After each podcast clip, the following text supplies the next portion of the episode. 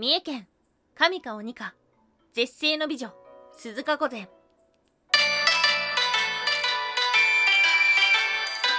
タンは妖怪について知りたい。はい、空飛ぶワンタンです。ワンタンは妖怪について知りたい。ということで、この番組は、普段キャラクター業界で働いているワンタンが、日本におけるめちゃくちゃ面白いキャラクター妖怪についてサクサクっと紹介している番組です。この番組のスポンサーは友沢さん。歴史とか世界遺産とかを語るラジオなど放送されています。詳細はツイッターにありますので、ぜひぜひ番組概要欄からチェックしてみてください。あっという間に年末です。はい。けど、やっぱり今年は、帰省する人は多いんですが、旅行に行くっていう人は周りを見ても減ったなっていうふうに思います。うん、もうちょっと暖かくなってからみんな動き出すのかなどうなんだろうはい。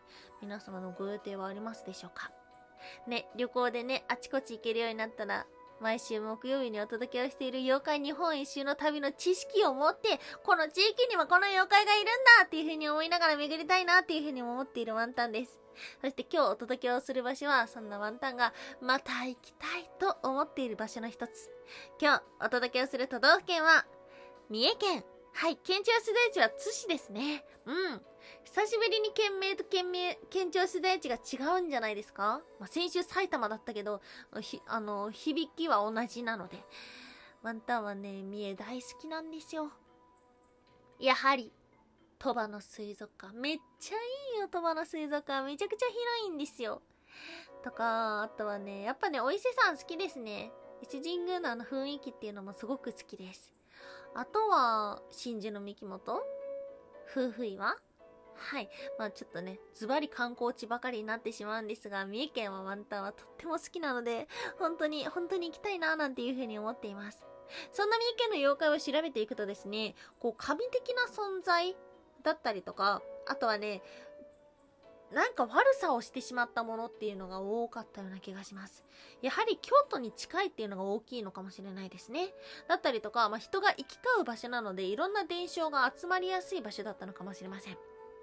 今日お届けをするものも、神的な、鬼的な、そんな存在です。はい、それは、鈴鹿御前。今でも鈴鹿っていうね、地域があると思いますが、そのあたりにいる絶世の美女、鈴鹿御前とはどのような方なのか。今日は8つに分けてお話をしていきましょう。まず1つ目、鈴鹿御前とは、2つ目、天女としての鈴鹿御前。3つ目、鬼としての鈴鹿御前。最後4つ目、その正体は？ということで、まず1つ目、鈴鹿御前とは、伊勢の国と近江の国の間にある鈴鹿山に住む者。一説によると鈴鹿山が神格化したものなんていうふうにも言われています。この鈴鹿御前、女性なんですね。なぜ女性なのかというと、この鈴鹿の地っていうのは、山陽っていう伊勢神宮や鴨神社の巫女として奉仕していた未婚の女性が軍港の途中に設けていた休憩所があった場所らしいんですよ。そして豊かな水に恵まれていた。はい、ということで、巫女さんがみそぎを行う地になったそうです。そのことから神聖な地になっていった。ということで、まあ、鈴鹿御前さんがなぜ女性なのかっていうと、この巫女さんからもともと来ていたからなのかもしれません。今日の二つ目、天女としての鈴鹿御前。はい、鈴鹿御前のお話をする中で忘れてはいけない男性がいます。それが、坂の上の田村麻呂。はい、実はですね、とっても深いつながりがあるみたいですね。鈴鹿山で大暴れをしている大竹丸というものがいました。それを討伐しようとしたのが坂上の田村麻呂。しかし、全く歯が立たないめちゃくちゃ強い。そんな時に現れたのが鈴鹿御前だったのです。力を合わせてやっつけて、そして、そして、坂上の田村麻呂と鈴鹿御前は結婚したというようなお話になっています。ほう。まあ、神的な力で大きく貢献したということで、女神、天女として伝えられていったのかな。はい、それに対して3つ目、鬼としての鈴鹿御前。はい、神的なものとして語られている一方で、鬼としても語られています。それはですね、坂の上の田村麻呂に討伐される鬼女として描かれているんです。鈴鹿御前は別名で、立烏帽子とも呼ばれています。この立烏帽子というのは、盗賊などが好んでかぶっていたもので、そこから鈴鹿御前イコール女盗賊っていう風に言われるようになってしまいました。はい。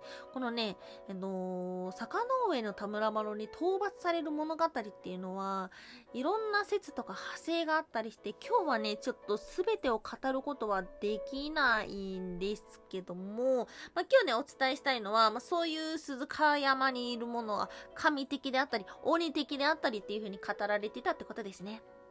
はい、ということで今日の4つ目、その正体は、はい、あの、先ほどからお話をしているように、坂の上の田村麻呂との縁がとても深い存在であります。だがしかし、この鈴鹿御前というのは、もともと別の方の奥さんだったらしい。おー、それが東北の悪老王という鬼の頭の妻だったらしい。怪しくなってきたぞ。そして、坂の上の田村麻呂が、ある時、東北の悪老王のもとに戦いに挑みに行きました。その時に、恋仲になったそうです。なんてこったはい、そしてですね、悪老を妖術でやっつけた。なんてこったというような話がありました。またはですね、先ほどの神として、天女としての語られている、えー鈴鹿御前の話の中に出てきた大竹丸っていうのも彼女に思いを寄せていたようです。思い悩んだり、美しい姿に変身をして会いに行ったりしていましたが、実ることはなかった。それぐらいですね、田村、田村 坂の上の田村丸に続婚だったのかもしれません。なんと鈴鹿御前が亡くなった時に、閻魔大王様に直談判をして、100歳以上の長寿にね、坂の上の田村麻呂をしてもらうぐらい続婚だった、みたいだ。はい。ですが、この正体っていうのは、守護神的な、神的なものっていうのが多く出てきましたね。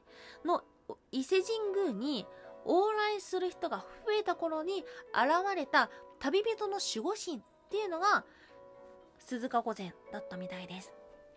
なので、まあ、鬼的な話だったり、いろんな伝承があったりするんですけども、結局は、おそらく鈴鹿山が神格化したものっていうのが鈴鹿御前なのかもしれません。現在の作品でも描かれていますね。調べていたらとっても可愛い狐の女の子が出てきたんですけども、え狐は一体どっからやってきたのでしょうか？はい。三重県他にもいろんな伝説だったりとか妖怪がたくさんいたので、ちょっとこれだけでは終われないななんていうふうに思う三重県でした。そして、この伊勢神宮っていうね、とてもとても素敵な場所があるからこそ、そこに対しての守護神が生まれたっていうのは、なんかワンタン的にはとてもストンとくるようなストーリーでした。はい。ぜひぜひ、このコロナが明けたら、ワンタン超おすすめ、三重県に行きましょう。ワンタンは妖怪について知りたいお知らせいろんなお知らせがあります。はい。今週末はですね、またしてもラジオトークのイベントがね、あちゃこちゃあちゃこちゃとありまして、12月18日土曜日、17時30分5時半からですね、ラジオトーク本社にて先輩と後輩の秘密基地へようこその番組によるチャリティーオークションライブというものがありまして、空飛ぶワンタンもそちらアシスタントで行きます。24アイテムの出品があるのかな？いろんなね、有名ラジオトーカーさんたちの出品を皆さんで競り落としていくようなオークション形式のライブとなっています。そしてそこで発生した収益は、慈善活動ということで、具体的に言うと、子供食堂の支援に寄付させていただきます。そんなチャリティーオークションライブが本社でありまして、もうワンタンさんもね、わたわた準備をしておりましてですが、今日はね、なんとね、オークションハンマーがワンタン家に届きました。本番ね、カンカンっていう風に鳴らすのも楽しそうだな、なんていう風に思っています。はい。